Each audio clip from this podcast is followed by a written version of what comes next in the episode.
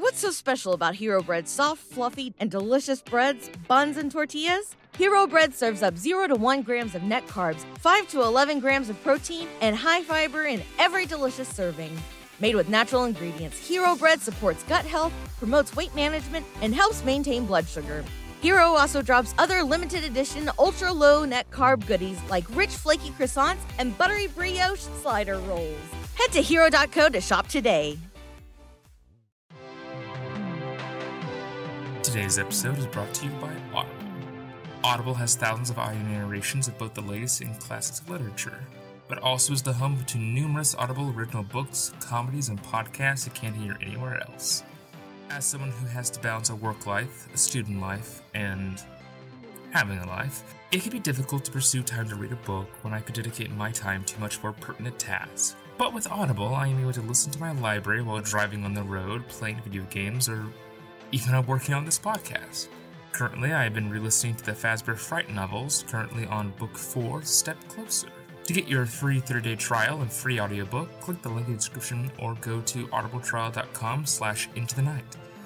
Audible sends you an email reminder before your membership expires, and during that time, you'll have access to the entire Audible Plus catalog of podcasts and audiobook originals. So there's nothing to lose in checking it out. And with your membership, you're able to cancel whenever you want and keep whatever is in your library forever, even after canceling. And if you don't enjoy an audiobook, you are always able to trade it for a new one. Once again, you can sign up at audibletrial.com slash into the night or the link in the description below to claim your free 30-day trial and free audiobook. And if you enjoyed the service, be sure to tweet us at Fazbear Podcast to let us know what you've been reading. And now, on to the show.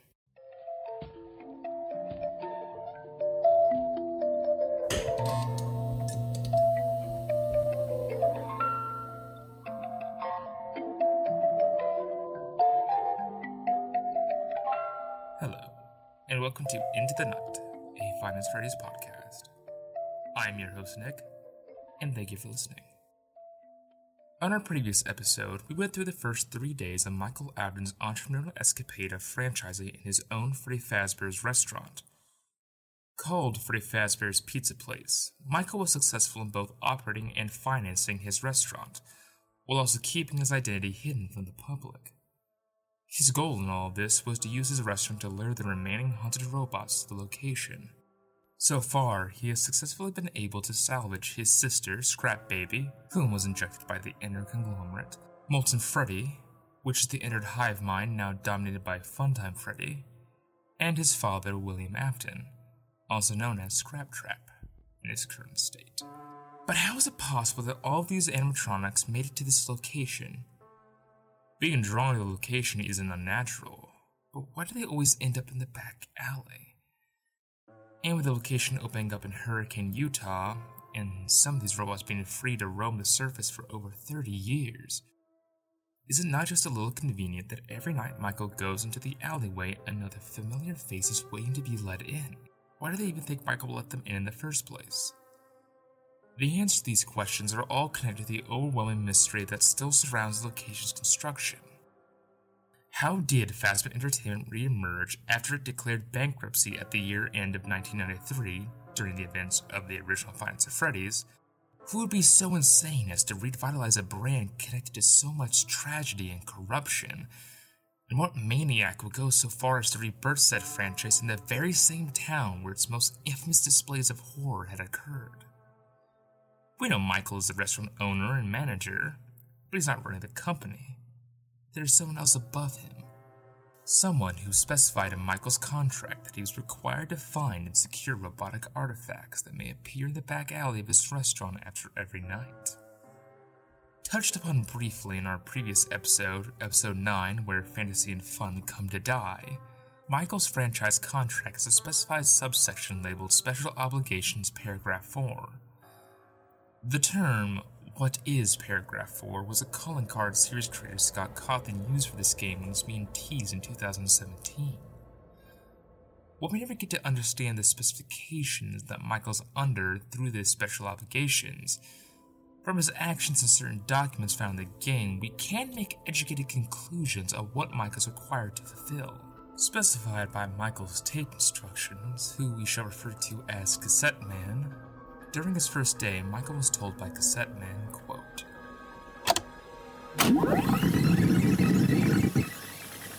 There is another aspect to your end of day routine, and that is inspecting and salvaging any animatronics found in the alley outside the back door.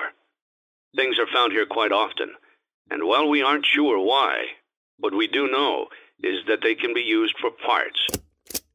Used for parts is the reasoning Cassette Man gives for why Mike is required to salvage robots found in the back alley something the Cassette Man also claims to be incognizant in terms of reasoning for. But every Jetful droid Michael salvages hints that there is more going on than being drawn towards a familiar location. Thanks for letting me join the party. I'll try not to disappoint. What a deceptive calling. I knew it was a lie the moment I heard it, obviously, but it is intriguing nonetheless. Instead of wandering to the back alley, they allude to something or someone inviting them to the location. How can I resist a promise such as this? I heard your call. The only person who knew this location was even being built was the supposed leader of Fazbear Entertainment, as Michael had simply taken the managerial role when construction on the location was complete. But whoever is in charge clearly knows more about what is going on and has found a way to draw the remaining Fazbear robots out from hiding and into this new establishment. And that same person is specifying that Michael, under his contract through paragraph 4, is required to find and collect them if he wishes to remain the current franchise manager. There is still so much we don't know about, and Mike has been given an obscure deadline of Saturday, meaning half of his time is up. What could be this supposed party on Saturday? Who was running Fazbear Entertainment? And what will Michael do with all these monsters locked away? This is episode 10.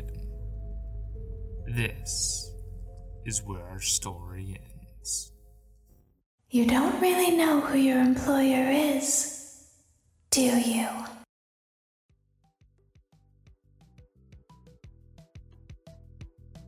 As Michael starts his morning routine, coffee in hand and clipboard in the other, he starts his usual practice of analyzing any potential upgrades he can install to his pizzeria. Starting with his new catalog of rare finds auction, which was what one could only describe as a steep step in price compared to the previous catalogs.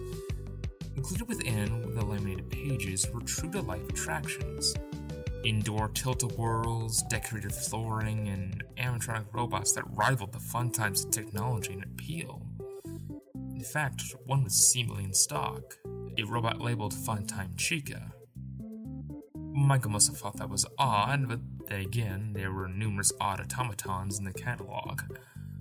One of those robots being a porcelain elephant that seemed to be a missing member of Michael's main melody band, called Orville the Elephant. Another was an uncanny looking creature, that of a melodic robotic spider machine known as Music Man. If anything was giving kids nightmares, it would be that thing. With empty, glossy eyes, sockets the size of human head, and a wide smile and mouth that could fit an entire human body inside. You hear that? It's the sweet, sweet sound of your eternal silence! Mike quickly skipped that selection, but once again stopped when he noticed one animatronic stood out different from the rest. A black bear animatronic that looked simplistic and no different than the Rockstar Freddy he had on stage, albeit with minor alterations. It had a red top hat and bow tie. Its left eye was translucent and empty, while it held a microphone in its left hand. Ironically, this animatronic was called Lefty. And unlike every other offering in the catalog, which priced itself in the range of thousands, Lefty was only $5. They must be begging someone to take it off their hands, and Mike could probably guess why.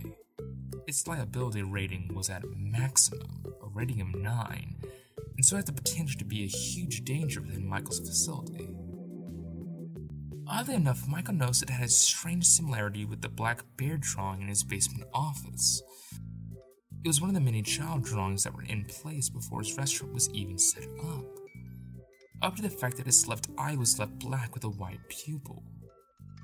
It's unknown if Michael knew why this machine had been displayed in such a manner, nor is it known if he knew the true reason behind said machine. Whatever the case, Mike decided to not pay for Lefty and instead focus on building up his attractions for the morning.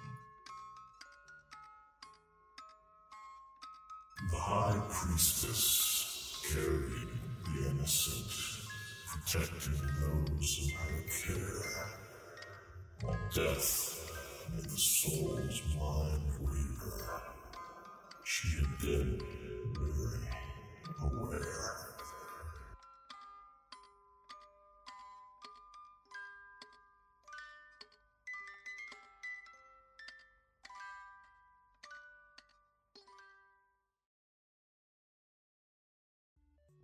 An aspect of Michael's daily routine, as well as the gameplay element of Freddy Fazbear's Pizzeria Simulator, is Michael can playtest the various attractions in the facility. If not just to ensure their safety or to blow off steam, Fazbear Entertainment was willing to give Mike a bonus for his performance in testing his attractions. Now, in the game, these attractions are small minigames you can play for some extra spending cash, usually with an in game avatar of a small teddy bear robot named Helpy, a cute and chibi version of Funtime Freddy that Mike had on his desk while he worked. And some of these minigames are. Extraordinary. A quick list of my favorites include the Take a Balloon minigame, where you literally press a spacebar to pick up a balloon, and you win or the ball pit jump minigame, where you have to time Helpy jumping in your cardboard box filled with plastic balls. And if you mistime your jump, you literally break Helpy's back. And there are always the various arcade games that Michael can choose to play during this time. One of the arcade machines that Michael can choose to buy and play is called Fruity Maze. We mentioned this machine briefly in our previous episode.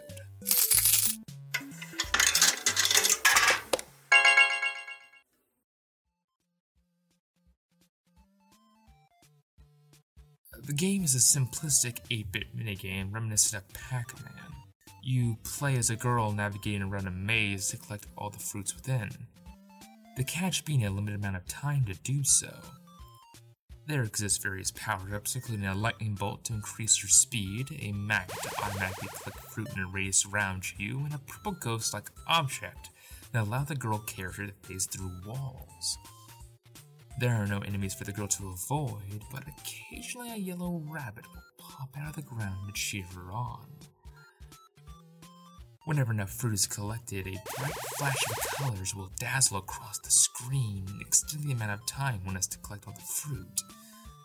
But something else also flashes across the screen. Like a reflection on a black TV screen, Mike could spot the image of a young blonde haired girl with blue eyes. The image was like a photograph, a moment captured in time reappearing suddenly. To anybody else, this strange phenomenon would cause someone like 99% of people to do this. Out of this house! Out of this house! Spirits be gone from this house! But this is Michael Afton, dealing with the supernatural and just another day in the office for him. I guess reanimating after death can make a man more curious. So, after beating the game a first time, he decided to plop another quarter in to play again to investigate his new anomalous arcade.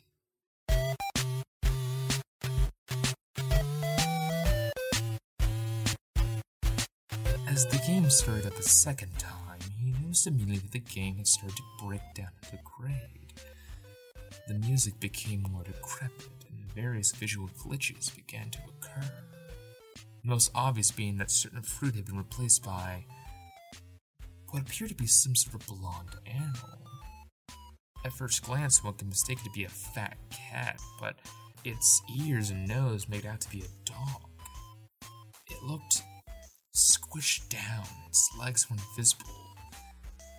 A red pool of liquid could be seen below every sprite of the dog on screen. Whenever the girl's face had appeared, there was a clear shift in expression whenever Michael caught a glimpse of it. Her bright and cheerful face had been replaced by a dour expression. She was frowning and tears began to swell up in her eyes. After Michael collected all the fruits again, he started a third game.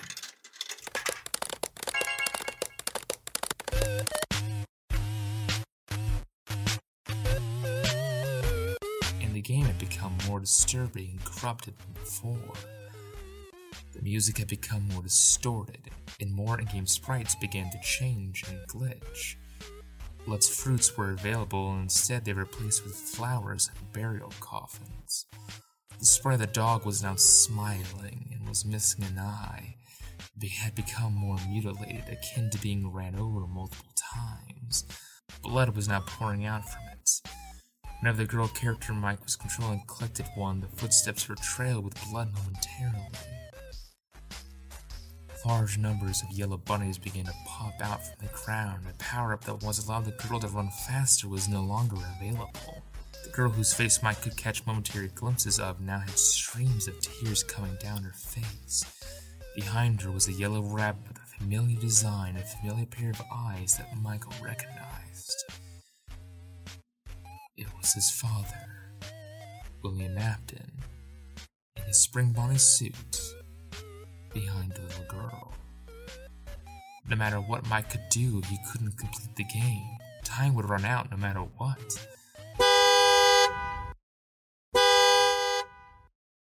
Before time completely ran out, the arcade machine emitted the realistic sound of a distant car horn, reminiscent of an impatient parent waiting for the kid to leave her friend's house.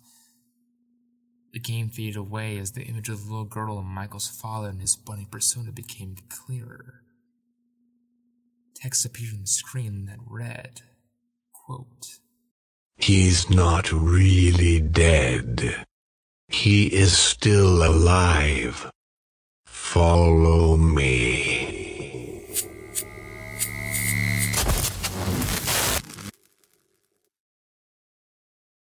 The screen turned off. As Mike tries to put another cord, it spits right back out. The arcade cabinet, apparently, is no longer playable and completely bricked. So, what just happened? What did Mike just experience?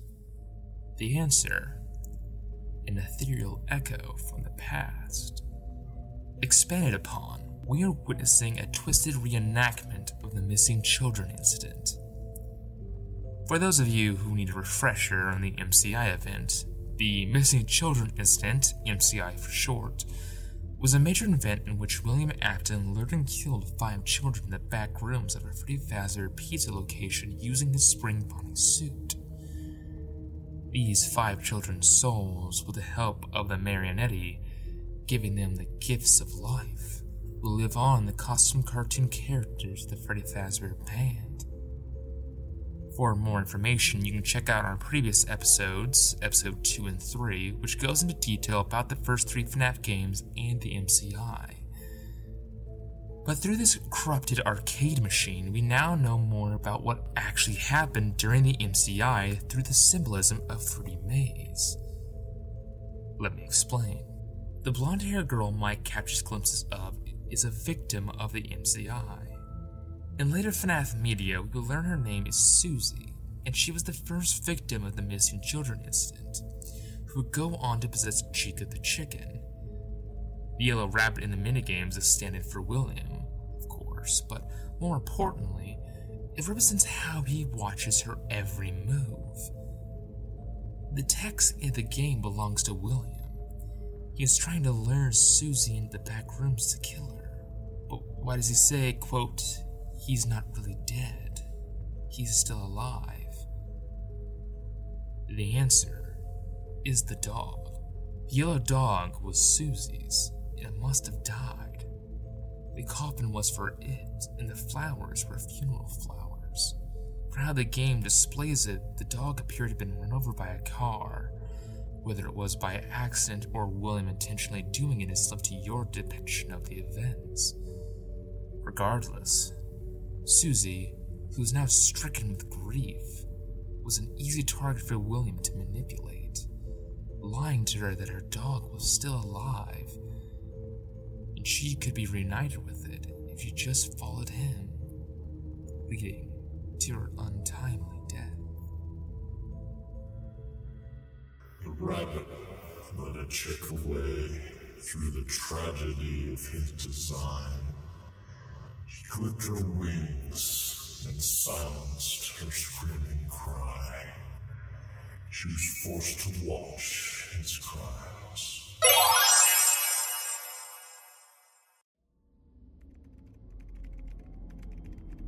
After Mike opened his restaurant doors, he quickly closed them again. The monsters he had salvaged quickly become more difficult to contain as more kept getting at added. But through the use of his audio decoy and motion tracker, he still found ways to manage. Although, a part of him is probably curious to what is actually luring them. Or perhaps he is aware of what lures a Fazbear animatronic from room to room. Or perhaps he's just thankful he has a deterrent ability to misdirect the robots at all, and chooses not to question it. Regardless, he reaches another closing shift and another end of the day cleanup routine.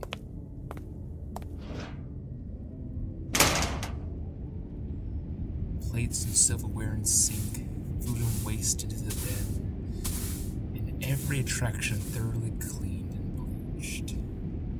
After his establishment is ready for the morning, he moves to the back room into the alleyways to fulfill his duties under paragraph 4. He opens the back door to search for another remnant or animatronic of Fazbear Entertainment's past. Somehow, the rain the past few days hasn't let up, and the storm above keeps raging on. The never-ending storm could almost be mistaken as an omen from God. You see, as a natural phenomenon, thunder underscores the fact that death is part of the natural order.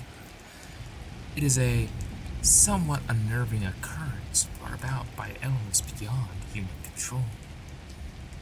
These factors have contributed to the use of thunder in literature and art as a symbol or manifestation of divine power.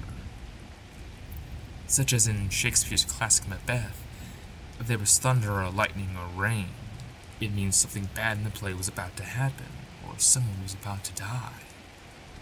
Though, a more apt comparison could be the rain as a symbolic for the cleansing of sin and evil, akin to when God flooded the world in Genesis of the Old Testament of the Christian Bible.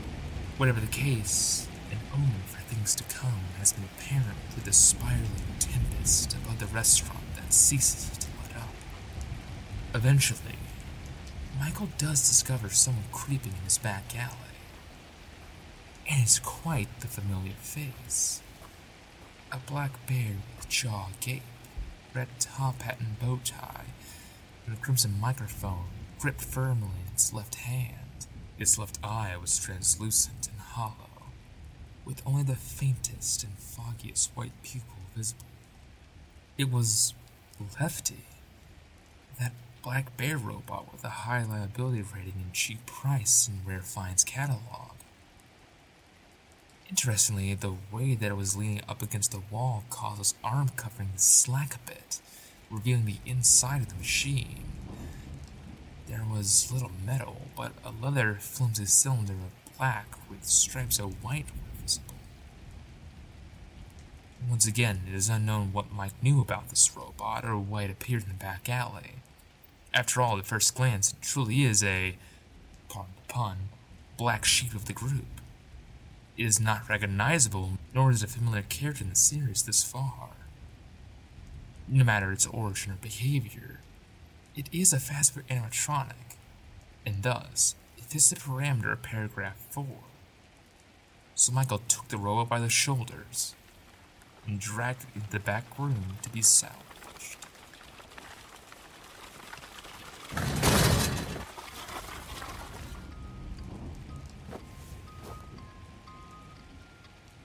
Hmm. It will all be over soon.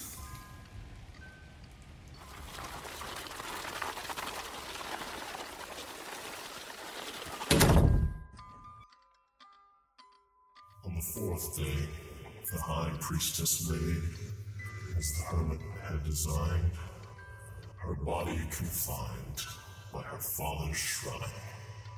Electricity and melody left her maligned.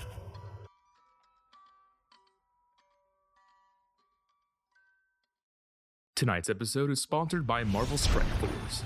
Marvel Strike Force is an incredible mobile game that lets you take command of your own team of your favorite Marvel superheroes and villains to take on interdimensional threats like Doctor Doom and Apocalypse in an action packed turn based squad tactic RPG extravaganza.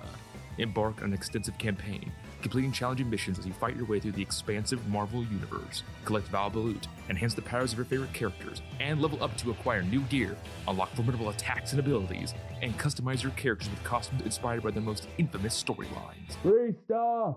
Did that get your attention? As we speak, Marvel Strike Force is celebrating its six year anniversary. But here's the real kicker new users signing up through our link and using the promo code MAXPOOL get an exclusive treat. You'll instantly add the Merc with the Mouth Deadpool to your roster, complete with character shards, an anniversary diamond orb, and gear. Also, please note that these sponsorships help support the production and the hours we put into creating content for you. So, downloading this game, using the link in the description, and giving it a try would help out this podcast immensely. The game is free, and using the code MAXPOOL gets you a ton of free starting loot. So, you got nothing but to gain for giving the game a try right now. Thank you once again to Marvel Strike Force for sponsoring this episode. What's so special about Hero Bread's soft, fluffy, and delicious breads, buns, and tortillas? Hero Bread serves up 0 to 1 grams of net carbs, 5 to 11 grams of protein, and high fiber in every delicious serving. Made with natural ingredients, Hero Bread supports gut health, promotes weight management, and helps maintain blood sugar. Hero also drops other limited edition ultra low net carb goodies like rich, flaky croissants and buttery brioche slider rolls. Head to hero.co to shop today.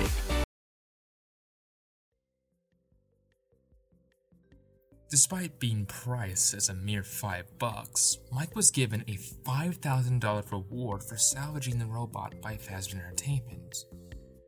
Strange, but enough for will thankfully replace his wrecked arcade machine from the previous day. His restaurant has become quite a capitalizing sight to behold, having renovated to be one of the best looking Fazbear pizzerias. Not just arcade and pizza, but rides and attractions and amenities not found in any restaurant in the past.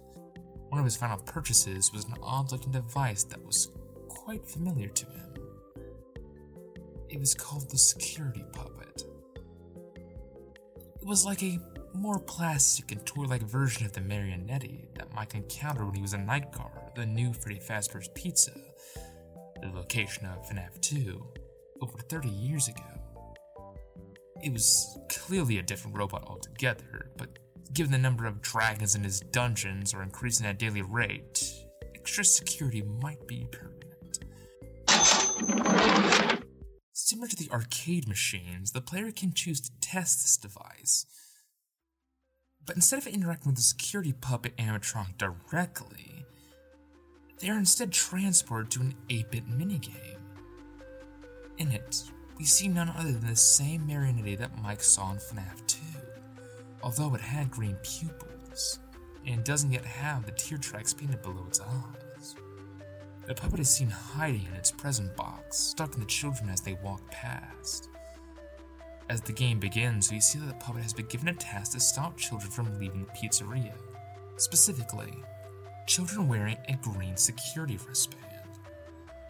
It appears that this was in fact the puppet's original purpose, not just an animatronic attraction designed to give out birthday gifts to children, but to watch out for children near the prize counter by the exit, alerting and stopping any child from leaving the building without a parent present.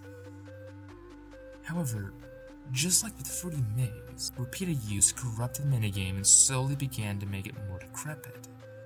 In this case, the minigame begins as unbeatable. For no matter how many times you try, a child is never seen wearing a green wristband. Sure, there's pink, orange, and blue, but never green. After a fourth attempt at the game, it completely alters. The minigame starts with a puppet locked away in its box. Some children, or perhaps an adult, have caused to become stuck after putting another box on top of its present lid. The same children are seen smiling and laughing with glee as they look outside the window, where a small brunette girl is crying. As the children leave her out in the cold and rain, she begins to jump up and down to try and get someone's attention. Wrist becomes visible, revealing a green security brand to have attached to her arm. The security pup is eventually able to free itself from its confinement. As it looks back to the window, the girl it was designed to protect is gone. It leaves the restaurant through the front door to go out and find her. Its tracking device indicating that she was somewhere behind the building. As the security puppet walked through the alleyway behind the building, the water from the rain began to cause its systems to short circuit and glitch. After turning the corner behind the building, it finally found the girl it was tasked to protect. She was lying face down in the alleyway behind trash cans. She wasn't moving. Tire marks were visible close by her body. As the puppet went down to grab her, its joints buckled from the rain, forcing it to crawl on its knees and arms to reach the child. As it slowly started to wear down, it cradled the dead child in its arms before finally succumbing to the rain. The daughter of the hermit, abandoned to bear the weather and storm. Her life was stopped by the Emperor's knife. Her soul began to reform.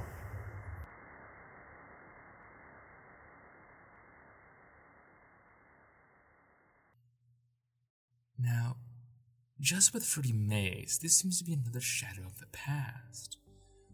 Unlike Fruity Maze, however, these events are relatively easy to follow.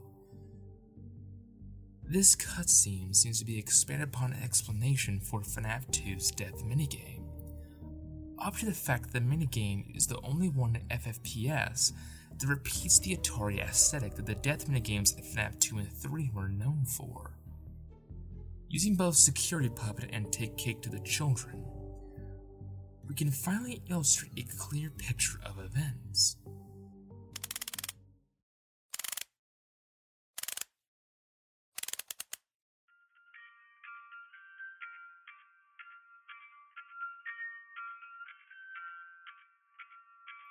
William Afton's first victim was a young girl outside of Fredbear's family diner, where the main attractions were Fredbear, Spring Bonnie, and the security puppet. The children played a terrible prank on the young girl by locking her outside the building in the rain, locking the security puppet in order to do this. William Afton later drove by and more than likely offered to help the girl back inside. Seeing that the rain was pouring down on her and she was close to a public place, why would a child see anything wrong with that? However, this was all a ploy to lure in the back alley where he killed her, left her body in the trash and dirt, and drove away. The security puppet came to her aid, it ended up cradling her, allowing her soul to pass on into it, allowing her to become the marionette.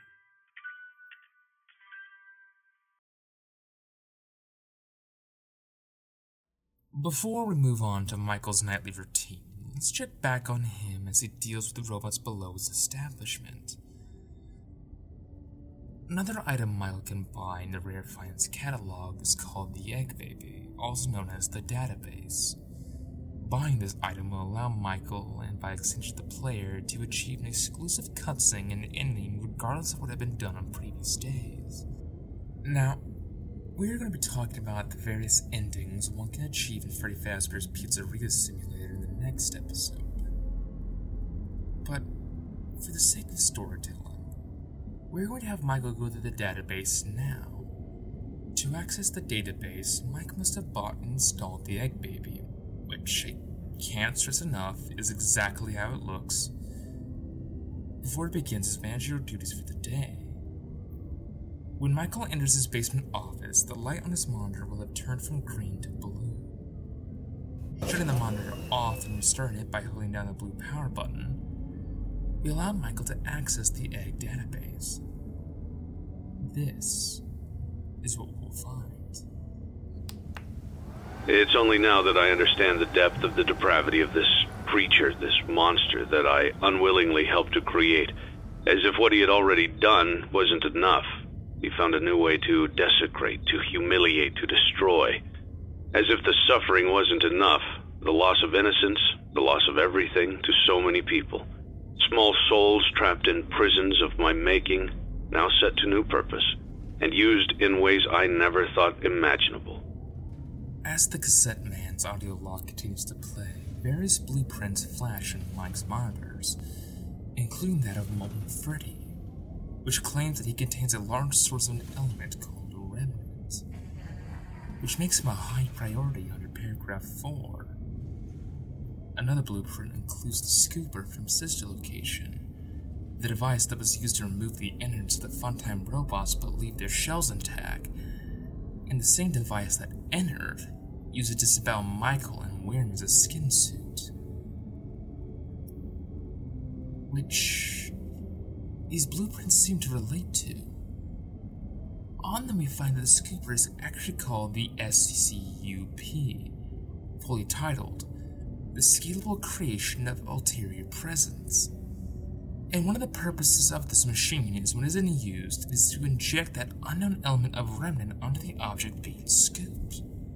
He lured them all back, back to a familiar place, back with familiar tricks. He brought them all together. Are they still aware? I hope not. It keeps me awake at night. I could make myself sleep, but not yet.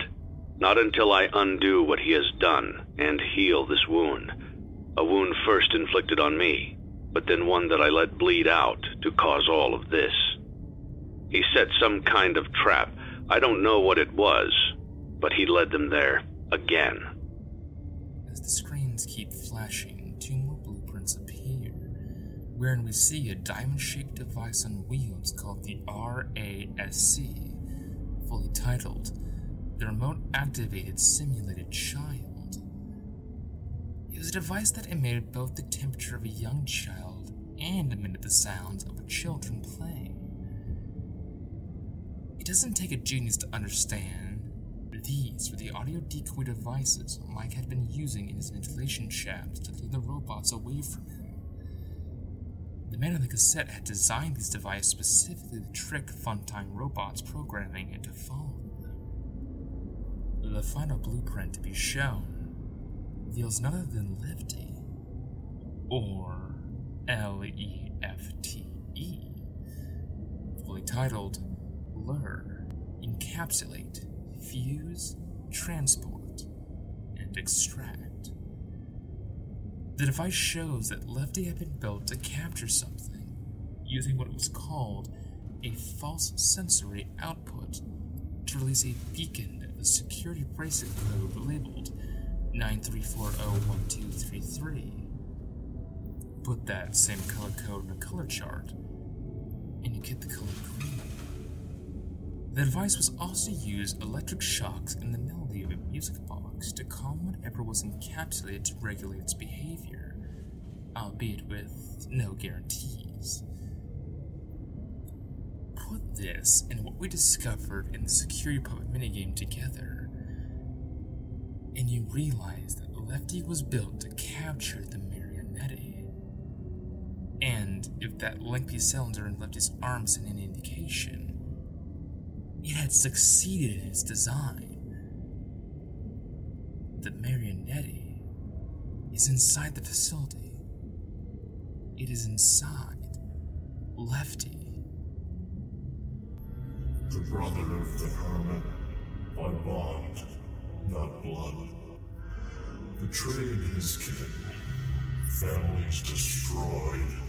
For the Emperor's joy, the hermits will make it pay for his sin.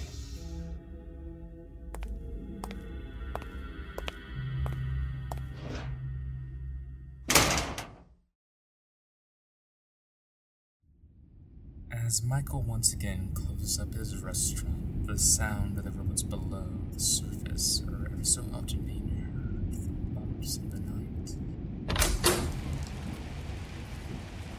He opens the doorway to the back alley, despite knowing there are no monsters left for him to hunt, no spirits left for him to wrangle. As he stands in the never-ending rainstorm, the cold air is a breath of freshness compared to the sterile environments inside. He leans against this restaurant's outer wall, staring at the various posters and flyers darted across the adjacent alleyway wall. Some seem to be advertising Halloween events and a movie about a werewolf. Another seems to be advertising some form of circus. Another has an image of what appears to be the puppet, albeit stylized and uncanny. But there does exist one poster that stands out different from the rest.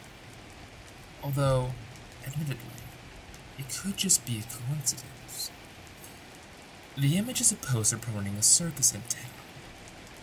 In it, we see a tall, thin man in a purple suit holding a ventriloquist doll of himself, wearing the exact same purple suit.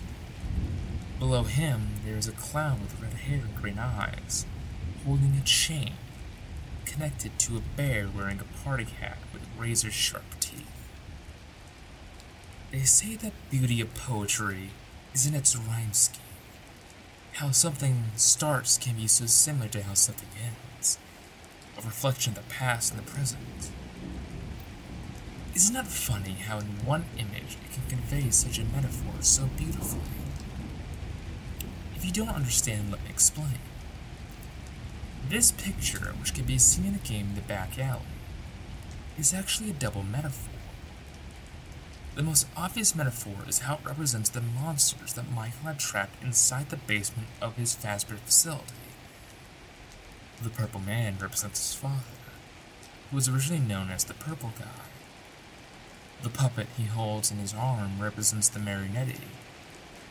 The clown with the red hair and green eyes is an obvious stand in for Elizabeth as Circus Baby. In the chain she holds around the neck of the bear with the party hat represents her iron grip on Ennard, while the sharp smile and axe crazy laughing bear represents Funtime Freddy, who would soon take control. However, this poster also represents another collection of individuals. It represents the Afton family. The Purple Man once again represents William as the father, but the doll that looks just like him represents his oldest son, Michael, who, as we know, is a mere reflection of his father, who was originally doing as William commanded his sister location. And, of course, sounds just like him. The clown still represents the sister Elizabeth, but the bear in the birthday hat now takes on a different role as the youngest sibling of the Afton family, the crying child. The younger brother Michael accidentally killed in his prank gone wrong in Five Nights at Freddy's 4. The chain around his neck takes on a different meaning as well, representing the restrictions and barriers put on by his family that tormented Michael began to slowly saunter inside his restaurant. He takes one last look up at the stormy sky. A small smile made appear on his decayed face. A brief wash of relief when one realizes an arduous task is soon to be over. Over 30 years of work, work done through a combination of guilt and responsibility, finally is about to pay off. Maybe when it's all said and done, his younger brother may be able to forgive him. Or perhaps, maybe he can finally gain the confidence to face his brother in the next life. To have the courage to look him in the face and tell him how sorry he was for everything he did. And how he did everything he could for so many people to make up for what had happened. Michael took the keys out of his pocket and locked the metallic steel doors behind him for the last time.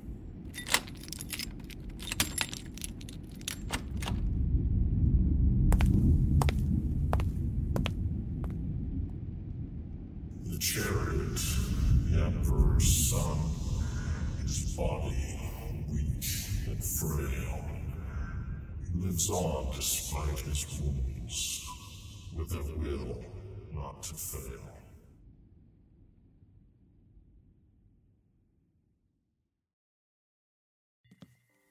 As Michael walked through his once small establishment, he looked over what had become an entertainment hall.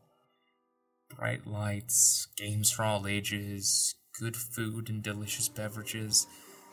This place should have truly been a place for children and families to spend their days. Memories of the best of times and happiest of moments, not tragedy and loss. Perhaps in another lifetime, Mike could have been such an entrepreneur. If he had ever gotten the opportunity, that is. With his last bit of money, Mike bought himself a nice jar of pickles. Personal favorite, it began to chow down. A moment of realization might have hit Michael.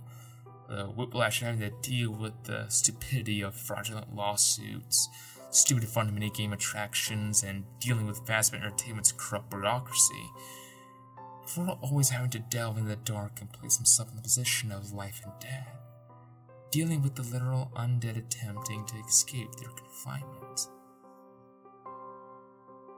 Small tangent, but I have always noticed that the FNAF community always tend to look down upon FFPS, when, in actuality, I think represents why people have fallen in love with this franchise so much. What other horror series has the same humor and atmosphere that FNAF has? What other game series can go from a tycoon simulator of bright colors and humor to a survival horror game focused on dark and emotional resonating storytelling? What other game encapsulates why FNAF is still such a beloved franchise? Not a popular one, but a thriving and beloved one. When games such as Hello Neighbor or Bendy and the Ink Machine take their stories as seriously as they do, or focus too much on lore and not enough on the story that lore is designed to support, there exists FNAF, who still remains alone in its innovation. It is truly lightning in a bottle as no other franchise, whether AAA or dependent, has ever achieved what it has done.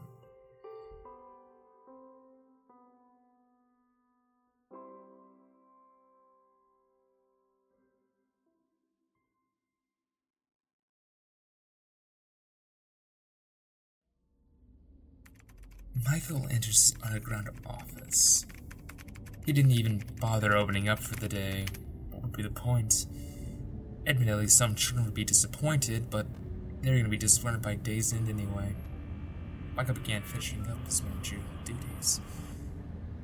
But really, it was just a pass of time as it take care of more various robots. The floor now his ventilation shaft is becoming nearly impossible to keep track of them all by turning off the vents in the air system, he could better hear what was coming up behind him. He could hear Molten Freddy's broken hyena laugh, his father's threats. I always come back. And his sisters wandering. It feels like home. Lefty, or the marionette, was completely silent throughout the night making it the most difficult for Michael to pin down. But through enough determination and effort, Michael's able to finish his duties and activate the system logout sequence. He got up from his chair and moved to the doorway, and locked the door behind him.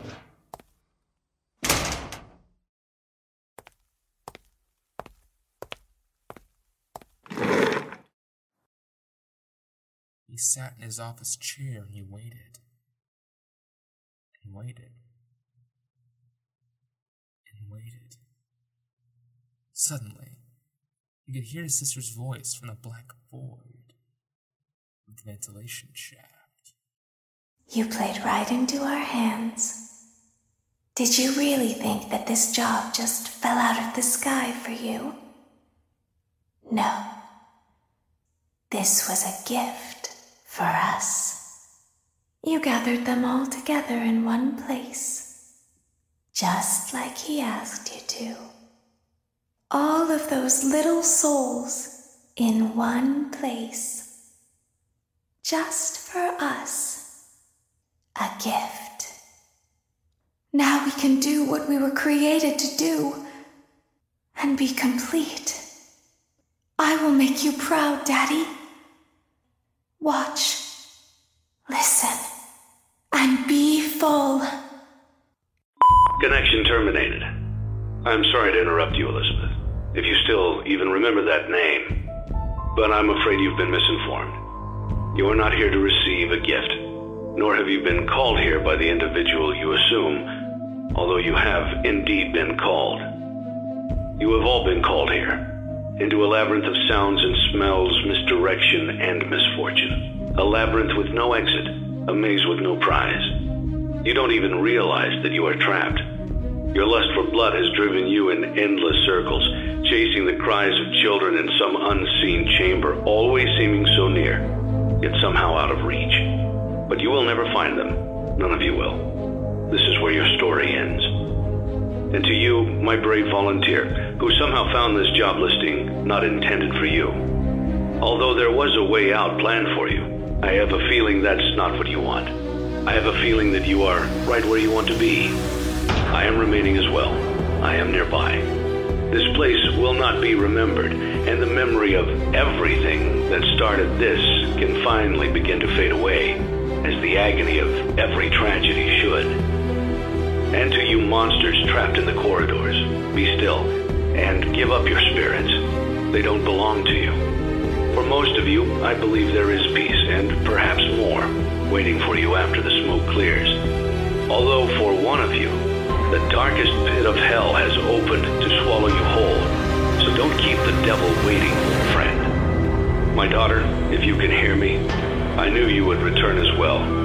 It's in your nature to protect the innocent. I'm sorry that on that day, the day you were shut out left to die, no one was there to lift you up into their arms the way you lifted others into yours. And then what became of you? I should have known you wouldn't be content to disappear. Not my daughter. I couldn't save you then. So let me save you now. It's time to rest for you and for those you have carried in your arms. This ends, for all of us, in communication.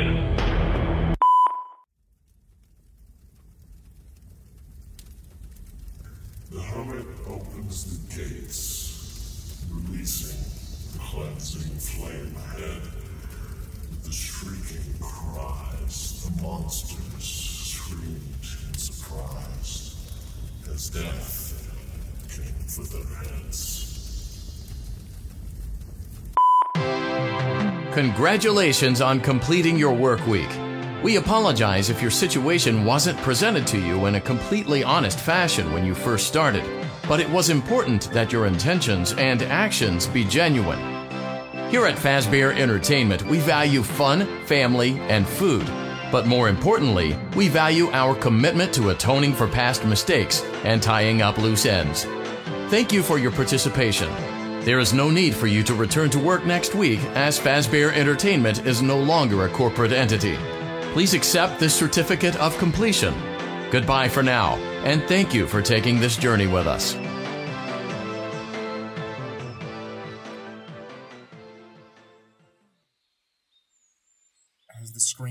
Fades to black, our vision is taken to a small grassy plain. There exist five gravestones, each one etched with the names, in order, of left to right Gabriel, Fritz, Susie, and Jeremy. The last name is hidden behind a patch of overgrown grass. In the distance, there is a hill with a gravestone resting beneath the tree, watching over the tombstones below it. These names are the graves belonging to the missing children incident victims. Their gravestones the same order of the heads usual animatronics were in in the end of FNAF 3. Freddy as Gabriel, Fritz for Foxy, Chica for Susie, and Jeremy as Bonnie. The last hidden patch of grass belongs to Golden Freddy and his victim, whose identity is still yet unconfirmed. But at the end of the day, it's irrelevant when one considers that finally, every breath of life that was taken and forced to remain in this world by the hands of a monster can finally be released and find peace. The rainstorm has ceased, the sun has risen. A brand new day is dawning, and a brighter new future and journey awaits for the living.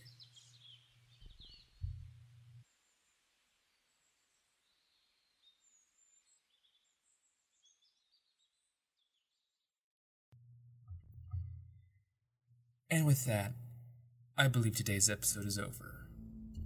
Thank you so much for listening. If you'd like to stay updated, please consider subscribing, or following, or sharing this podcast. It truly helps us broaden our reach. Consider following us on our Twitter at Fazbear Podcast or supporting us on our Buy Me a Coffee page using the link in the description. You probably still have questions over what is going on. Is this truly the end of Five Nights Freddy's? Well, obviously no. But this game was truly the end to what some would call the Scott Cawthon era. Despite there being one last game developed by him to discuss, and an end of an era it was. Words cannot express what this ending did to so many people. It brought closure to many of us with this series, an ending we could all not only be satisfied with, but remember and cherish as the end of a journey and experience. But who exactly was Cassette Man? And what was his relationship with, with William Afton? What about the other arcade machines such as Midnight Motorist, which also contain shades of the past locked within? And there even exists Candy Cadet, a candy dispensing robot that tells cryptic stories about the past and possibly future. Don't worry.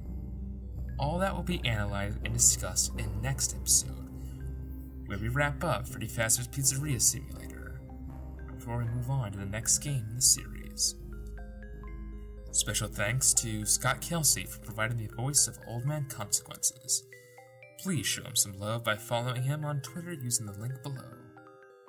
And once again, I've been your host, Nick, and thank you for listening. Have a good night.